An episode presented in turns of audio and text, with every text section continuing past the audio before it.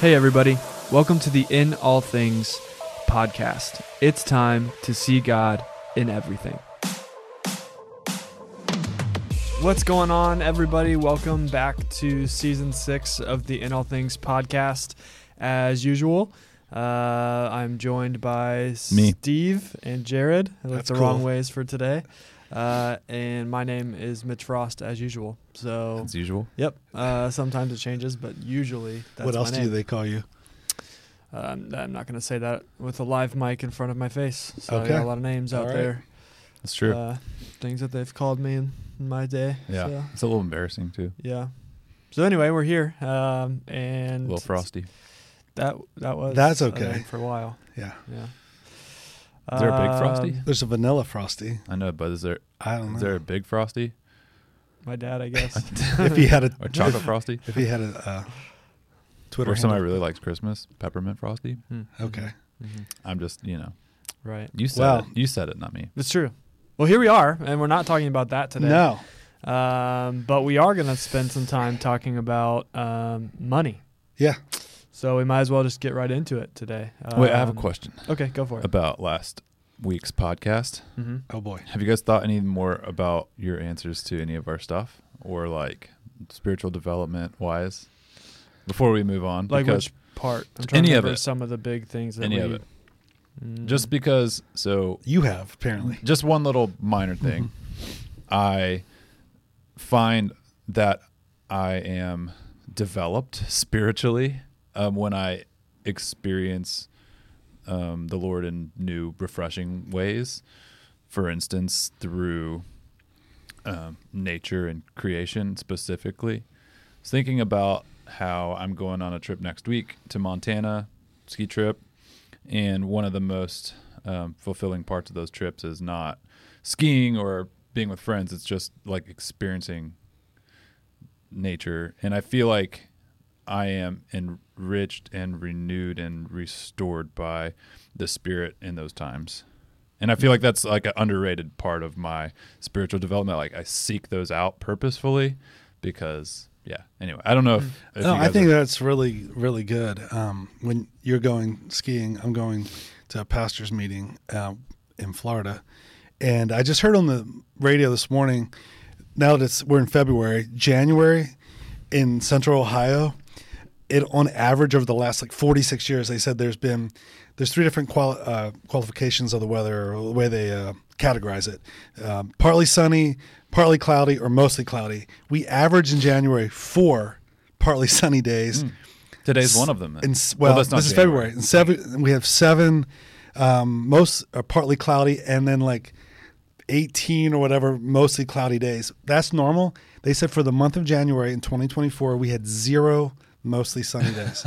like the sun believe it. just peaked Yeah. out I like a haven't little seen the bit. sun in a long time. It's uh, so we walk in this. It's February 1st when we're recording, and it is sunny this morning. so weird. Does that change your mood? it's nice. A little bit. It But, does. like I, it'll change your mood even more if you can get out in it and you know Yes. soak the sunshine up, right? Even But if like it's too 35 cold. degrees and sunny, Yeah. it feels so much better than the cloud cover here. Yeah. So, Well, I mean, there's Yeah. definitely mental side effects that come There with are. not ever seeing the sun. yeah, there is. Yeah. I mean, it's like it's it's vitamin deficiency. It, it, it really is. So and you can. But feel it is. A s I don't know why it feels like a spiritual thing too. It's like a reminder of, like, I don't know, of God created the sun. Yeah, and- but like if you think about that, if we're inside, like if we lock ourselves inside all day, every day, and never get outside, never, I mean, that has a serious effect on your mood. Mm-hmm. And, you know, even though people like Mitch claim to be allergic to the sun, Oh, because I sneeze. that is true. Uh, yeah, what I'm is a- that? I'm allergic what is to that the- called? It is ACHOO syndrome, Mm-hmm. and I sneeze two or three times every time I see the sun. but only initially, right? It doesn't just yeah, keep no, going. just keep going. just like keep on sneezing. and for I hours. know I know a couple people with this as well, so I'm not alone in my fight and my struggle. Okay. I'm seen and heard and loved. I mean, I'm firsthand witness to it. So, Yeah, it's you know, true. It's, it's a I've seen it happen. Uh, I don't think you're but I love the sun, even though it makes Yeah. me sneeze. Yeah. Yeah, but I've I don't know. I, I mean, there's really is something to the you know general revelation of God that like if you don't ever experience that, I feel like that it's just a piece of your spiritual development that you're missing because hi- is being able to witness and and experience firsthand the glory of God, like with your own eyes, Mhm. is is huge. Mhm. So, Yep. yeah. But anyway, I just thought of that. I've been thinking about the last couple of days, like the different ways in which you know the Spirit works in me, rather than uh, rather than just like you know through Scripture or through other people. Mhm. So I feel like that's one I take for granted often, you know, nature and things like that. But then I'll go to like the beach or I'll go to, for me, the few times I've been around like real mountains mhm.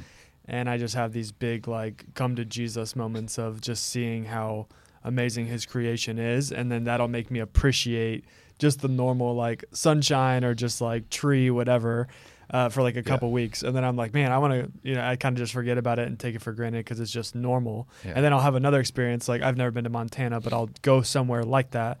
And then I'm just like man creation's so cool you know? We'll be on the top like of the mountain. Like it happens every single year. Me Yeah. and my friend Mike will be sitting at the ski lift or something. We'll get the very top of the mountain, and he he'll always bring it up. He'll say like, "How the heck could anybody ever deny God?" When you look out like and just see for miles and mi- like he, it makes you feel so small Mhm. and um, insignificant because you just how big the mountains are and around you. But anyway, I just wanted No, to bring great. it up. It's but- I mean, along these similar lines, for me, coming up on a year of having a baby, that's one thing that I've had a lot of similar moments of. oh, like, for sure. how could anybody ever deny that there is something bigger than us going on here? Just watching her develop and become a person, you Yeah. know, over this past year, like.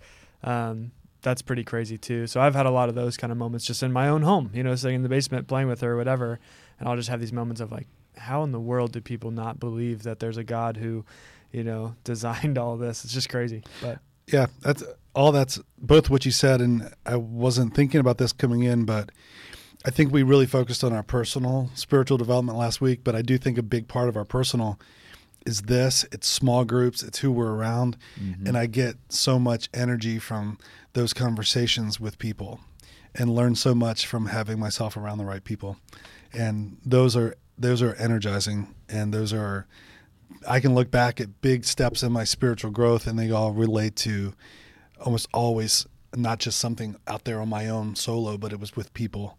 Like you said, Mitch, you know, doing the the shred that would have been difficult to do without people.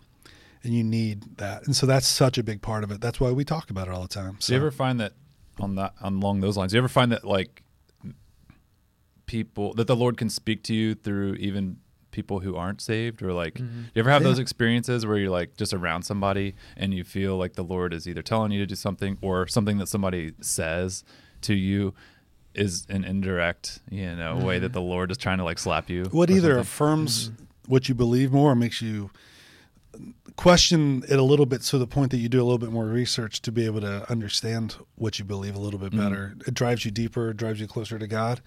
When Yeah. you're challenged by other people. Yeah, Yeah. hundred percent. Yeah, I love that. Uh, Yeah. my tattoo artist is like like this he's not he's not atheist he's you know agnostic i guess he believe he believes like that there's some spiritual being out there he believes there's a god but he doesn't believe in the whole you know salvation through jesus thing and I love talking to him because it challenges me because he brings up these points that I'm like, oh man, like that's such a good, like that's a, I, I really need to figure out how to answer this question. So, you know, next time I go back to him, I can be like, hey, listen, I thought a lot about what you said about what you um, were asking or and your concerns, and here's my, and and then you know he'll always have some, you know, rebuttal to, but but yeah, so and uh, I I think it's interesting because a lot of times we'll be like, oh man, like I grow I grow so much spiritually in small group or in church when I'm around Christians, but like what about other people? And Yeah. I think that there's some validity there. Yeah, I've had a similar um, situation recently with somebody that I've had to do some meetings with, and um, is kind of coaching me through some stuff. And this person is very much not um, in church, doesn't believe in things that I believe in.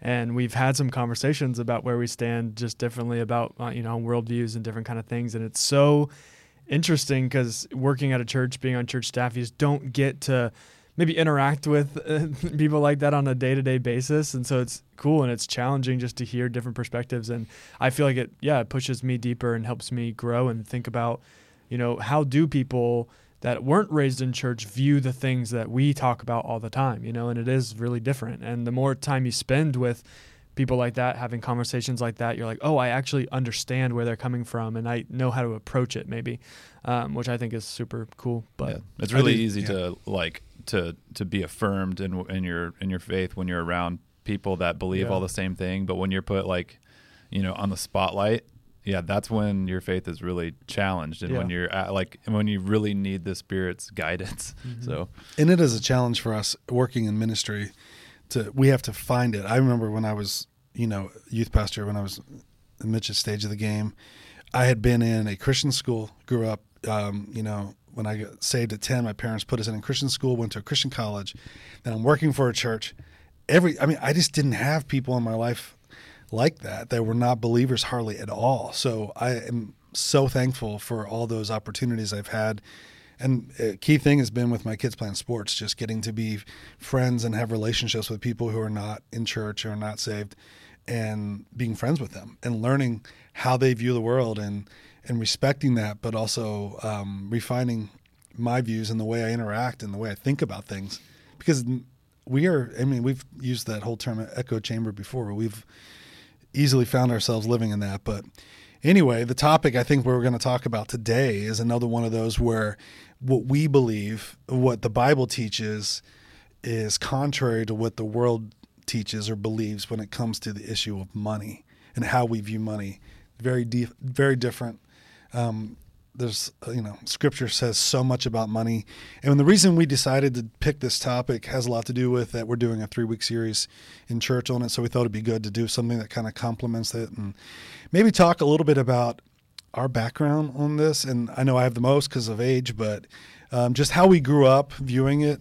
I was I thought it was interesting to ask this question because I was one of those kids um, that didn't get one, but a lot of my friends got an allowance, a weekly amount from their parents, and usually certain chores were expected, and you just got this money at the end of the week. But my parents were like, mm, "We're not doing that," but it was kind of like I could get paid for doing certain things above and beyond. You know, like maybe I don't know, mowing the grass or stacking wood for the wood stove or different things like that. My parents would uh, say, "Here's you know ten dollars or whatever it would be for that." So I was curious, did you guys grow up with an allowance or any type of?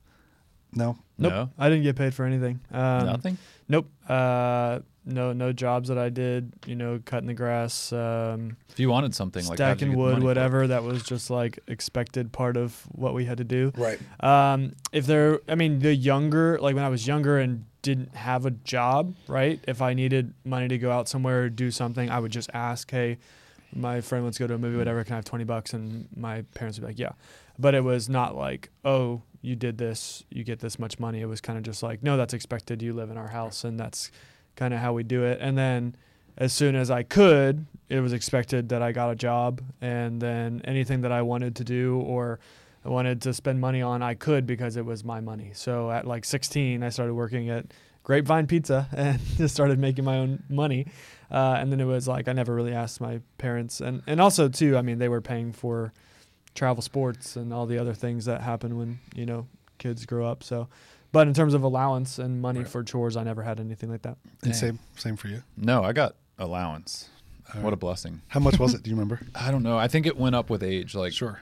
I think it was like ten. You got ten dollars or something like that. But it was re- certain things required or just I mean, yeah. I mean, expectations for sure Mhm. around the house, but the the main thing that I remember about getting allowance as a kid was being frustrated with like my dad trying to teach us money skills like by the time from the time we were like five years old.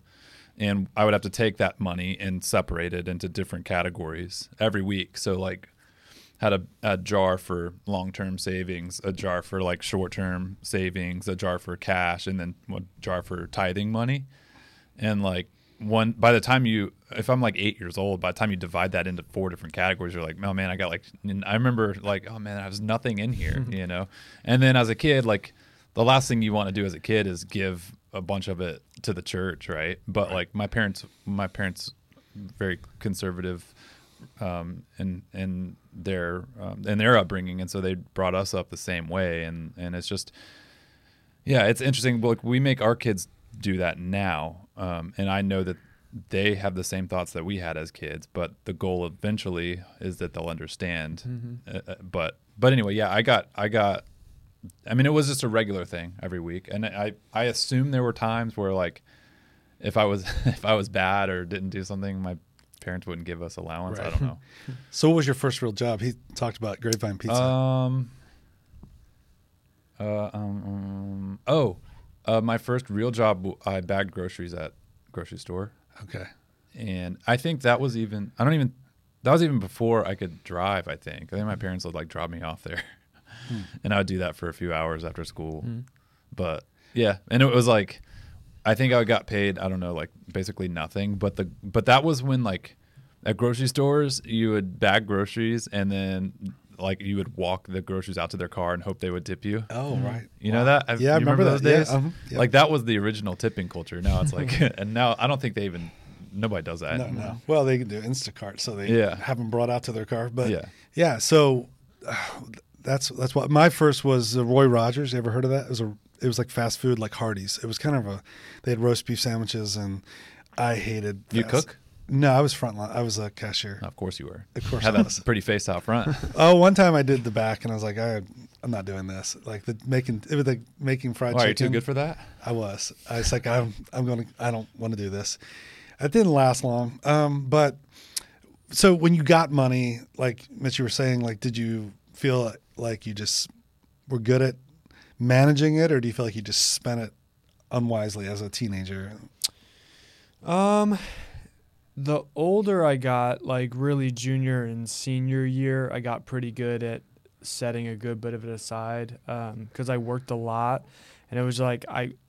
I couldn't spend that. Mo- I mean, you could, but like I was making a good amount of money in high school that I wasn't just like immediately spending it all. Um, I mean, my both my parents, the the way I was raised, uh, my dad's pretty frugal, and he just that was just kind of the environment that we grew up in. Was like you spent money when you had to. Occasionally, you would if you wanted to, but it was pretty like. Uh, you know, there's going to be dinner at home. There's going to be things happening at home. Like you don't need to just go spend money.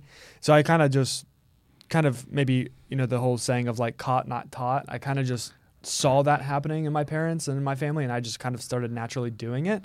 Um, and so it wasn't as regimented as that, which I, I, I like that model, and I've heard that system before of the jars and the different things you put stuff in. And when you're little, it's like I hate this, but it teaches you a lot. I mean, Mhm. clearly you're doing it with your kids, right? I mean, there's a reason for that. well, we're doing their. I mean, they have to set money aside when for for the church, not Right. Like, yeah, I don't know. yeah, At It's some the same point, principle. At some point, we need to get the, like they have like say like a little. uh I think they all have a little savings bank or Yeah. something in their room. Like you know, they put money in. Your dad was preparing you for taxes too, like you know, like you don't have very much left, so that's the Yeah. way it is. Welcome to life, son. Welcome to life. yeah. Do you feel like so your parents were frugal too, like his? Yeah, oh yeah. So yeah, mine Yeah. were too. Do you feel like that has rubbed off on you a lot, or do you feel like you're a lot different from? Ooh, interesting. Um, I think that's hard to. That's kind of hard to answer, Yeah. like because just I don't know. It everybody's expenses are so different now too. Like I don't know, you know, what they were bringing in versus what you know they were able to save. Yeah. and and so the perception may have been that they were saving a lot, or they were just they just didn't have much. Like but I think like, do you think you buy things more quickly than your parents did when they had you were there the age of you know your Mm-hmm. I don't. I, I would say I wouldn't say that this case. I would probably say you know we don't outside of necessities we're not really frivolous. Like other than, um, we like driving nice cars, nicer cars, Right. I should say, a Kia and a Honda. but like Yeah, but newer. yeah, but Newer like my cars and- parents never did that. Like it was always we're, their their their mentality was like it's always going to be a used car and we're going to keep it for eight years. Right. Like my dad's had the same pickup truck for um, I don't know, probably ten years now. And it's I- not because he couldn't afford something. Oh no, he could he could go get whatever he wants, but like it's just I don't know. It's just not something that he I guess is like I, it's something that interests me. You know, like I like cars, Right. so that's just one of my but one of my things. But right. but yeah, I don't I don't know. It's hard to that's a hard. Do you think you're a lot different, Mitch, than your parents? In I don't think a lot different, um, but I do think uh, my wife Lexi and I both have, especially when we first got married and expenses were very low and we were living in an apartment and making our full time salaries for the first time. I, we've had moments of like, oh, growing up, we could never just go do this. So then we Mhm. just go do it. Mhm. and so occasionally we'll have that. But, um, but the older we get, and now family of three and a house and all those things, we're realizing how similar we are to how we were raised, I guess. Um, but I mean, we still have times where it's like, oh, we, you know, we don't feel like cooking tonight, and that was like never an option when my family growing Right. up. It was just like, no, you get a home cooked meal, which is awesome. That's culturally different now. But too, I think that has changed. a well, lot. there is that too. There's But I the- do think everything that's come out Your about Your parents also had six children, right.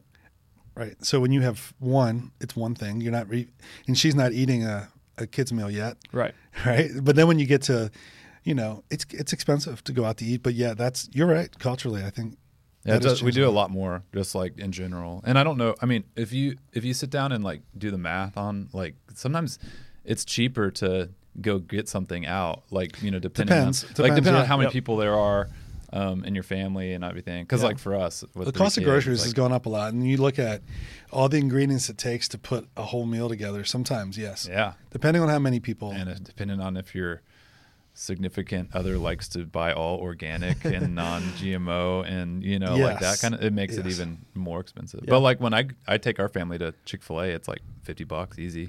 yeah, You know, and that's if everybody's getting just you like could have water. eaten at home for twenty. Yeah, sandwiches would be less than that, right? Yeah. yeah, but I mean, there's always peanut butter and jelly. Yeah. uh, right. But it, yeah, I mean it.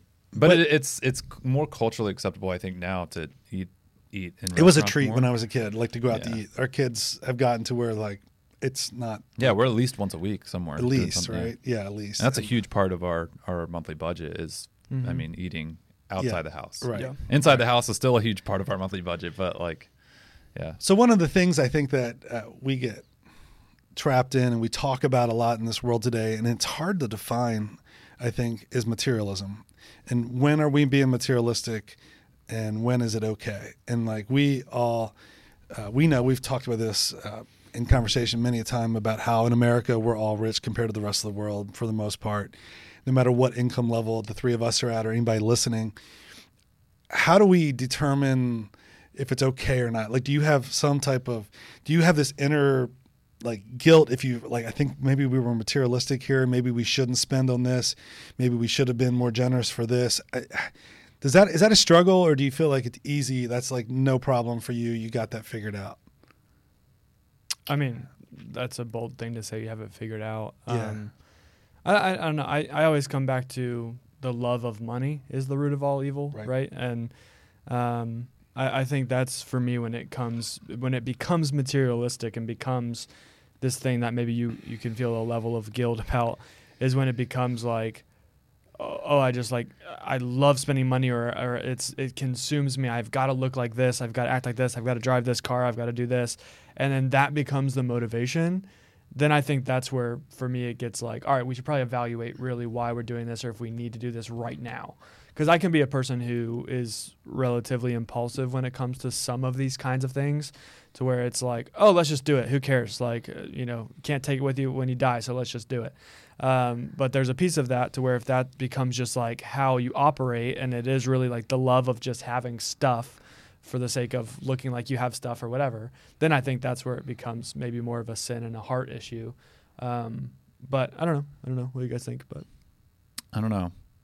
I'm wrestling with that in my heart right now. I feel like, um, I feel like if it comes down to like having to start taking things away from you and how like from from me like how married I am to those objects or that material, whatever it may be, if depending on how difficult that is, yeah, outside of the necessities of life, then I feel like that's how you measure your how materialistic yeah, you that's are a good point. but like as i think i'm thinking in my life like right now like i mean there's nothing material necessarily that we're like chasing after. That we're like oh man we really have to have this or we can't get rid of this. You know we If you had to have lesser ve- lesser cars, for example, right now, you would do it. yeah i mean it's, It's- not it's- like i mean yeah it- and and we yeah we we make room in our finances for the things that we love and that we enjoy Mm-hmm. you know and and so yeah that's a good question. I i don't i don't know how to answer that like Do you think we to a do, you, do, you, do you find yourself judging other people, like ever, like looking like, hmm, they're spending way too much on that. They shouldn't. They should probably not not not go there, not do that.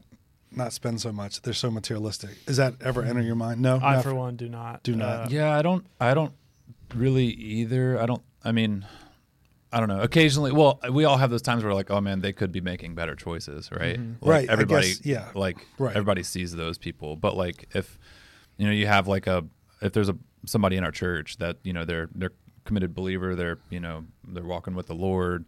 You know, we're pretty sure they're tithing and they're giving, like you know, and then they have something a side project that they're frivolous with. I mean, it's you know, I would just assume that's their hobby and that's Yeah. what they enjoy doing. I don't really, yeah. I think it's tough for us in our demographic with people that we live around. Like we look around, and we're like, hey, everybody looks like they're well off, you know, and it's not like many people are struggling. But I think that I think when people are struggling and you know that they're struggling, that's when you can kind of maybe be like, oh, maybe they shouldn't have done that, or they maybe shouldn't have bought that car. Yeah, I think generationally too, it's changed. Um, like a few times around here, we've been like doing a project and there's stuff, and here's me, like I- you guys are ready to throw stuff away. We're not using it anymore. Oh, and I'm like, but somebody could use it somewhere. Somebody could sell it on Store it marketplace. until we need it. Store it until Yeah. we need it again. And do you find that? Do you think that's a generational thing, or you think that's just the way I was raised? Because I know, you know, um, I think we've transitioned you guys too, being younger, to more about it's about having a good life experience than it is about stuff. And I know for Shay and I, we talk about it more like there's nothing we need materially. What we want to do is have good experiences, like in life, Yeah. like have memorable vacations. It doesn't have to be expensive to be memorable, but, but things that you know, like going and doing things together as a family, with their just with each other, extended family, and those things are more like the type of gifts we want to buy and get for our family more than material things. Because like, what do our kids need? They really there's not that much, and Yeah. you know, Yeah, I agree. yeah, um, I th- I think that I don't know that it's a generational thing really, but because like I even know people now that would be like in my generation that would be like, oh, I'm never getting rid of that. We might use it again. You know, like I even have that mentality with some things, and I know like minimalism is kind of like a, a trend that comes and goes, right? Like you go, and a lot of that comes down to just not wanting to feel cluttered, Mhm. right? And you want your life to feel a little bit simpler. right. Um, but but yeah, I mean, yeah, there's a lot of times around the office where you're like, no, don't throw that away. Go stash it somewhere, and I'll be like, okay, but if I stash it somewhere, nobody's gonna touch it for the next ten years until I'm the one that throws it away. Right. So it's just, and, and sometimes that's a mentality thing that comes with not wanting to be wasteful, right? And I think that's where you come from. That's yeah. like somebody could use that, or you know, somebody might be mad that you threw that away because of you know we paid money for it, but like in reality, who and who's going to take it if not? You know, like Right. think about some you know just some old office furniture we've been dealing with the past couple months. Like, Right. yeah, I can stick it out in the garage or in a closet, but it's going to stay there. My And- grandmother Markle, my dad's mom, she would take the bags that the bread came in and wash them out, put them on a clothesline, and use them to put you know sandwiches in the next day for the kids to take to school. I mean, and they didn't have what you know as much then, and it was coming out of that period of the depression and everything like that. So people were more conservative in general. But that's the mindset that my dad grew up with. So, you know, some of that gets transferred. And um, Is that a lack of not wanting to throw something like that out that could be valuable, or is that just like a mindset? That's not like, oh, we don't have money to buy another bag of bread. It's it's more like this could be useful, and it like in that time. it was like, oh, a that's time wasteful. period like they would have i remember eating at the table with them when i was a kid and they would have a jar of homemade jelly you know one of those mason jars and it would it was empty looked like it no it wasn't my grandfather would tear up a piece of bread put it in the jar swish it all around in the jar to get every ounce of jelly out of that jar before they you know would wash that jar out to make more jelly and that's not like the way we think you know if we can't squeeze any more out of our squeeze jelly toss it in the trash can get Grab the new one. grab the new one Yeah. so there's a different mindset today. But I say all that to say, I think um, one of the issues I think it would be good to talk about too is this, we have a marriage retreat uh, this weekend. One of the things that Christy said in talking about that was how that I think she said it in there, but mm, that money is still like the number one reason that couples fight. And so you guys are married just like I am, and we both, uh, Sherry and I, brought different concepts of money into marriage, and that caused some issues early on. And so we work through those. We understand that more now, but the mindset definitely different. Um, do you guys have any um, any insight on that? Like, do you one of you more in charge of the money, or you do it together? Is one of you kind of like the the spreadsheet person or the numbers person? Go ahead, Mitch. um, my wife is more of that, just because. The manager. Yeah, she's more analytical thinking and more administrative in that way. So for her, it's like it's more natural for her to look at some of that stuff and manage more of it than it is for me. Um, but in terms of like philosophy of money, like we're pretty similar. Like when we got married, we both had she had more than me, but we both had a lot of money that we had had in savings in high school, and we kind of just like threw it together, and we're like, oh wow, we're pretty well off and pretty similar on how we handle a lot of this stuff. There's definitely been adjust- adjustments for sure because it's two different people coming together and managing money. So there's definitely been times of like, you know, I I would say I'm probably more so a spender than she is. Um, so there's been times of like me being like, oh yeah, I guess you're right. I guess I don't need this, or I guess we don't need this right now, and just kind of like learning that over the three plus years we've been married. But um, but it's been i mean I, I don't think we've ever really fought about money or had big like uh, disagreements or like man this is we're just couldn't view this more differently like that's never really been an, a struggle That's for good. us That's good. but i know that that's not the case for everybody i think we're lucky in that way to where it's just. I think you are been- fortunate, and you probably in your premarital counseling with when you d- did that. Was there a whole section on money where you guys Mhm. discussed that? That's, Yeah. that's helpful. It's so so critical. Like I always try to make sure that we talk about that with couples that are getting married. What about you and Lisa Kay? Yeah, we're we're we're very similar in that we both came from kind of like frugal minded um, parents and families, um, but we both operate so differently, like the way that we think about money, and we're so blessed with you know in our our, our family eh, we there's not like you were saying there's nothing that we need. We don't need there's you know we just get what we need. It, and it's that's a huge blessing. But whenever it comes to like the extra stuff i just get it. I'll Mhm. just buy it. And lisa k will wrestle with it. She'll be like and she'll sometimes she'll bring something up and like wait on validity to like she'll be like yeah this is on amazon for eight dollars. I you know really would be not and I, like back in my mind i was like just get it. Yeah. or like w- are you waiting on me to be like that's okay you can do it so like we have different mentalities that's in how that. we are. Um, but and and that's not I, I feel like that's just who we are Do you have agreed upon like I'm not going to spend more than X amount without talking to you first? It's kind of like understood. And like you're not going to go out and spend yeah a we big amount of money without don't telling do that, without like- talking about it. i don't think i really spend anything frivolously without talking Right. without Any frivolous some kind of conversation of Yeah. hey i want this or hey can, can we do this or whatever like i don't think i've ever just been like hey did you see the bank statement like i bought that like i don't think i've ever done that in Right. the years that we three years we've Yeah. been married but yeah I think it evolves as you get married. It depends on do you y'all know. do that do you have a limit that you have to get a no, spousal not a approval for? limit, but no weird, crazy amounts without talking about it Yeah. first. Like, um, and I do most of um, our finances. I, I, li- I enjoy numbers. I was gonna go into that if I got ahead and called me to ministry. My dad was an accountant, so I enjoy keeping track of all that. And Sherry's happy for me to do that, but I send her updates. I send her the sheet to look at, and she's she could do it all if she if if I didn't. She's uh, fully capable of it. But we, you know, um, sometimes I'll be like, what, what was like, there'll be some weird charge. I'll be like, what is that? I mean, cause I need to, I said, I need to categorize it. And some of it is like, okay, that makes sense. so if I you were to it. like if you were to drop dead right now how screwed would sherry be with like your financial situation like i don't know what to do i don't know how Oh, to pay the mortgage no, she would have all the passwords. There's a sheet with everything. but there'd still be a big learning curve i'm assuming yeah I mean, yeah. I mean, learning on how I us, did it, like- like she, like that's the thing. Like I know I've talked to other widows who, their husband did it and they they passed, and then the way he did it was complicated and compared, and it doesn't have to be. So everybody has to find their way yeah to manage it. But the whole idea, I mean, of this whole thing is that we're talking about God blesses us with different amounts of money and the whole idea of materialism, it's about we're not owning anything, we're just managing what God's blessed us with. And if we keep our mindset right, then we are good at managing it, I think, I believe. And that's in the church world, we when we talk about it, it's so often like, okay, the reason the church talks about it is because the church wants more people to give more.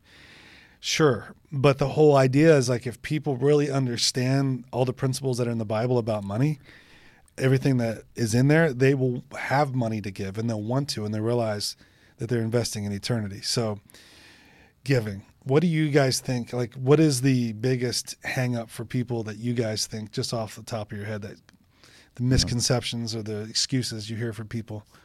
Yeah, we had this conversation Yeah. last two weeks ago, last week, We did. And yeah, just there's a lot. There's a lot of them. I think.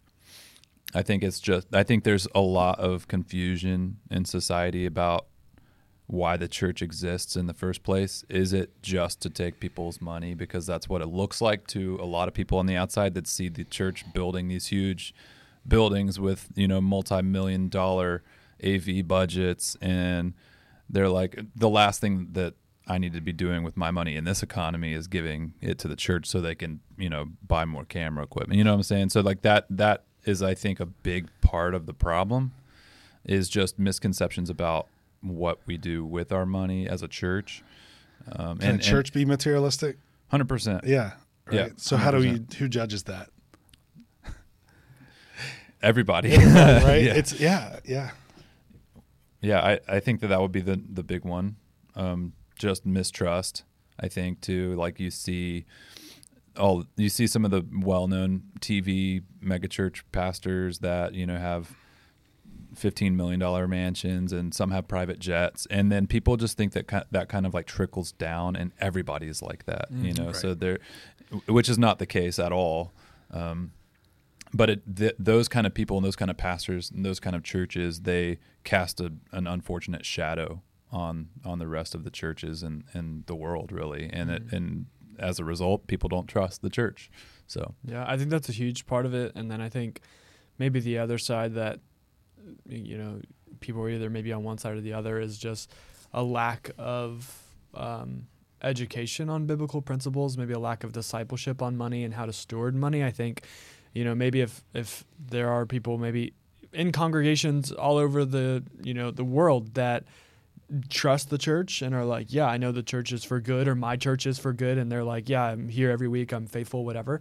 But then that missing step is, I don't know why I would give. Or like we've talked about before, it seems like everything's going well and it seems like they've got everything they need. So why would I play a part in this? Or, you know, why would I give to this? Maybe I'll just show up and maybe I'll just, you know, say everything was good and that's my form of giving. But there's no like, um, you know, step of like teaching people how to sacrifice and how to give and doing that well and teaching that biblically, I think, um, hasn't been done across the board very well because it's either there's churches that just hammer you about money or there's churches that are like let's attach it to this version of the gospel where if you give then you get everything you want right, Um, and that middle ground maybe Right. is a good place to be but i don't know how often that gets communicated well to the common person who comes to church every week and i think that's a big issue And that's what we're going to try to do in this series, but it is challenging. I think people have their their ideas when they come in, and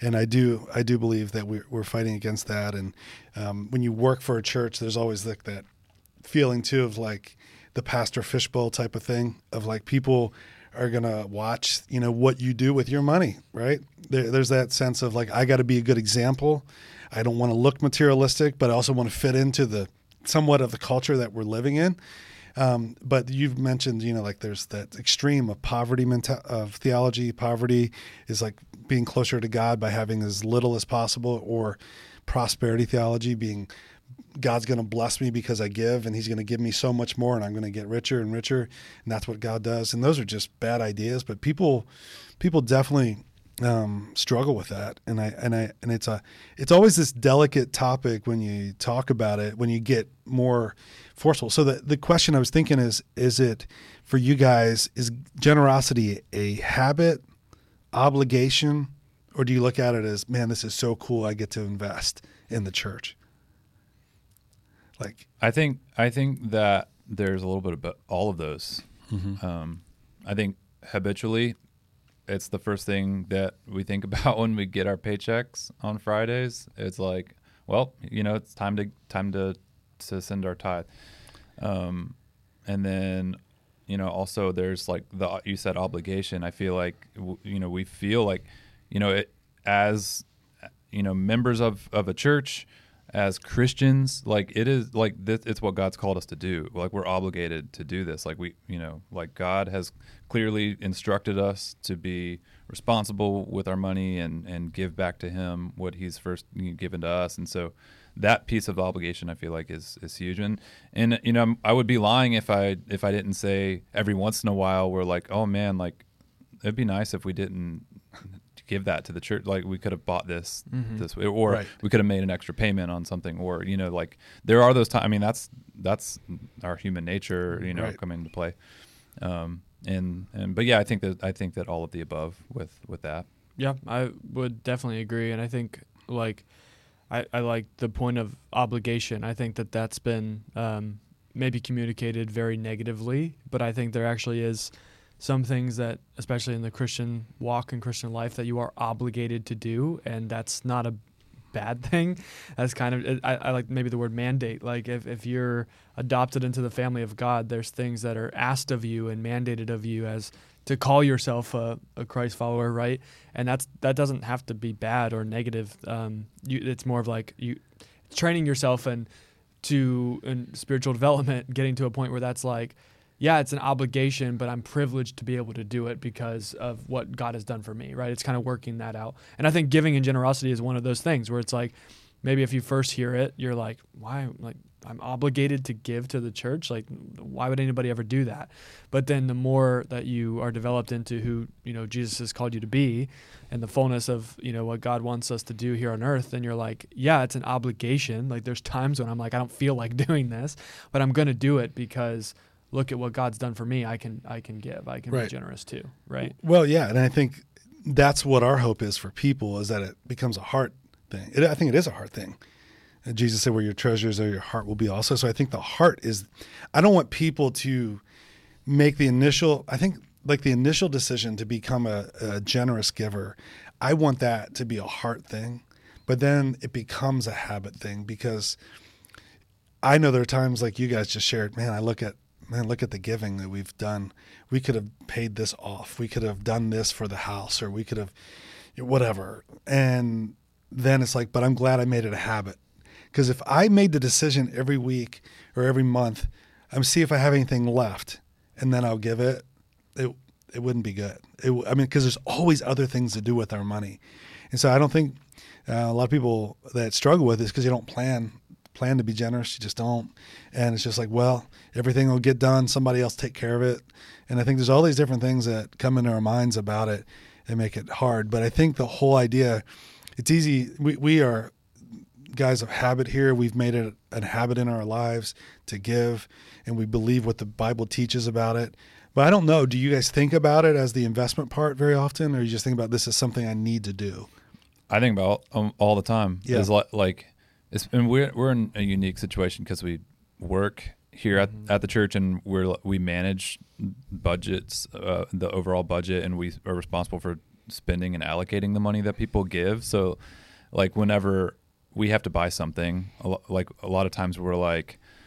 "Oh, Is that the cheapest website we could have got that from, or like you know, was, is there a better price that we can negotiate, or you know, like it makes us more you know in tune to like where that where every dollar is actually going, and I think a lot of that is due to the fact that we know the sacrifice that we make um, in order to give to the church, and we want we want everybody's contributions to you know to to be you know go to the right place, and so I think it I, yeah I feel like I feel like there's a definitely extra buy-in because we know that it is an investment and and not only that but i think too like i said we're in a unique situation and here at the church so we see all the extra struggles that our budget sees you know with inflation and with rising costs here and there and all the extra emergency things that we have to spend money on like you know roofs and air conditioning units Well, and those kind of things that like Yeah. those that come in and aren't, you know, habitually um, tithing, that might just give, you know, a dollar here, a dollar there, they don't realize. I feel like a lot of times that you know there are hundred thousand dollar roof Yeah. Repairs that we need to that do. we need to do, and so we see those things, and that causes I think that causes us to just have a little bit more buy-in, and not and, and I think the more you the more you're involved in the church, the more you see the inner workings of the church, the more you volunteer, um, the more that you see those things as Mm-hmm. well. Yep.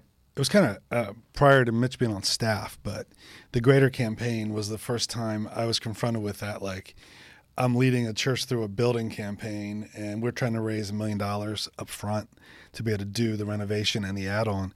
And I remember talking to my wife, like, okay, you know, we give, we tithe, but we got to give above that for this. We got to set the example. I can't get up there and say something I'm not doing. And we came up with the number. She's like, Whew.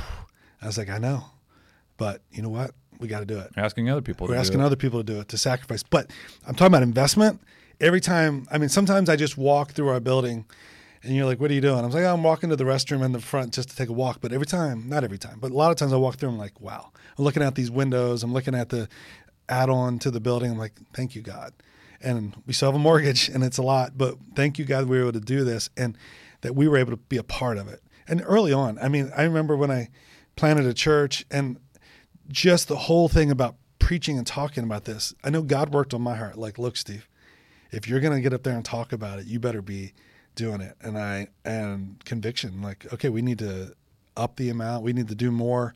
We need to make sure that we're living out what we're saying. So there's always that fine line, but there's always that challenge. And, um, you know, I, I know like even now, when you now have a daughter, Mitch, it's kind of like, okay, giving isn't like easy all the time because there's a lot of bills and everything that come up, but there's also you're investing in her future, right? I mean, like you know, like what I give helps to turn the lights on in that next general hallway and helps to provide for the nursery program and all that.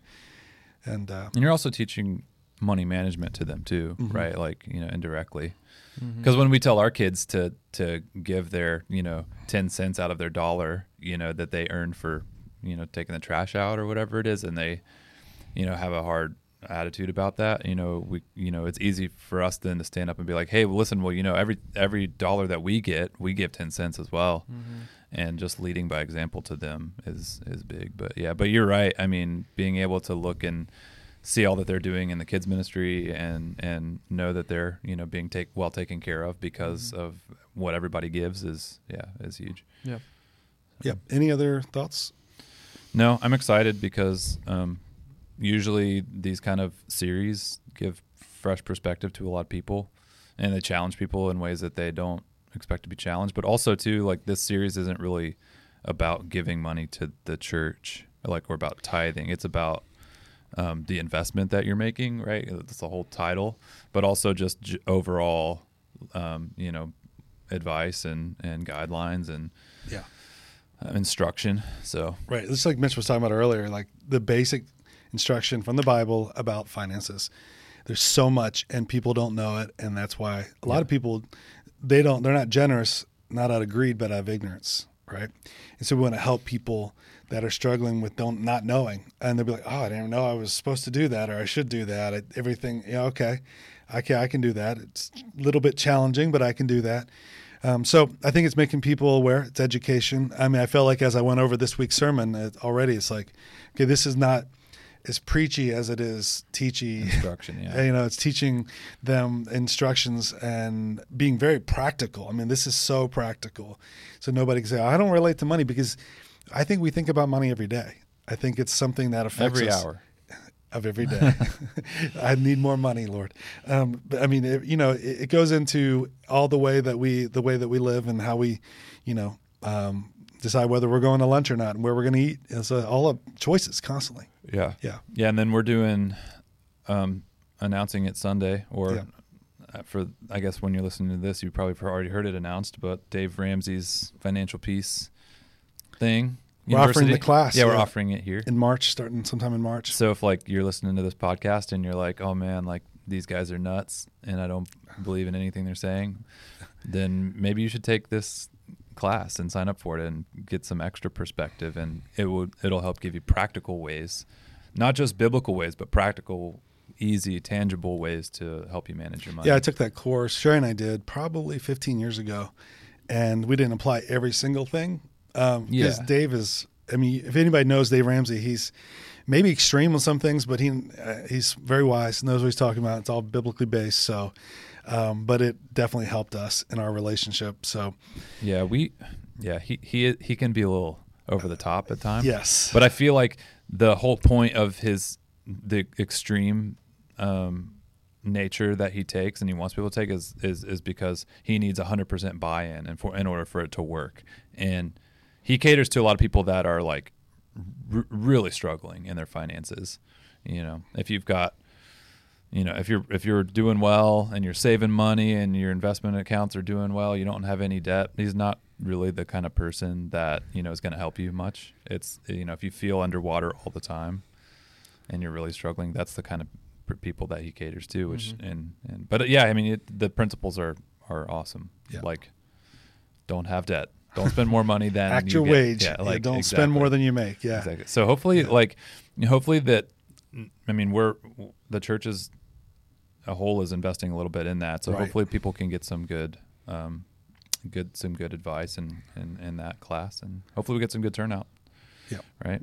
Yep. Maybe ten plus couples is what we're aiming for. Right. In that. Yep, So if that's you're right. listening to this, Yep. go sign up. It's not too late. Mhm. When does it Yeah. start? March. March 11th. March on 11th, a Monday there's- night. oh, we're going to of offer childcare to go with it. So And you can sign up anytime till yep, then. it's already live. It's on Yeah. our yeah. You can sign up anytime now. So Yes. yep, very good. So speaking of money, what what's for lunch today? yeah, It's almost that time. it is. Yeah. That's yeah, it will be. Little bit. and It will be soon. All right. Take us well, um, that's all we have for today. This is kind of a um, precursor conversation, just some of our own personal thoughts on this. But if you're watching this as it comes out, then we'd love for you to be here over the next couple weeks as we continue in our series called Return on Investment. And if you're watching this sometime in the future, then you can always go back and watch those messages and just kind of get into the world of generosity and how to better manage your money because God has a lot to say about stewardship, not just money, but just in general. A lot of what we're called to do post accepting Jesus and, and then living a life for Him, it, it is a, the word stewardship. It's how you Right. manage what God has given you. So um, these principles are important. So I think that's it for today. Um, uh, let us know, as always, what you thought and what you would like to hear us talk about because uh, we'll talk about pretty much anything, but we want to talk about things that matter. So let us know what that should be. You can email podcast at sycamorecreek.org. You can uh, just leave it in the comments. You can message any one of us. You can message Sycamore Creek uh, social media. However, you get in contact with us, let us know what you want the rest of season six to be. And we will see you next week on the In All Things podcast. Goodbye. Thank you so much for listening to this episode of the In All Things podcast. Our challenge for you today is to send this episode to one person. Seriously, think of somebody right now that could use this conversation and send it to them. If you have any questions, feedback, or topic ideas, please send them to podcast at sycamorecreek.org and make sure you follow us on Instagram and Facebook at Sycamore Creek Church so that you can always see what's going on in our world. If this conversation helped you at all, make sure you share it, leave a review, and subscribe so that you don't miss out on a single episode. We love you, God loves you, and we'll see you next week on the In All Things podcast.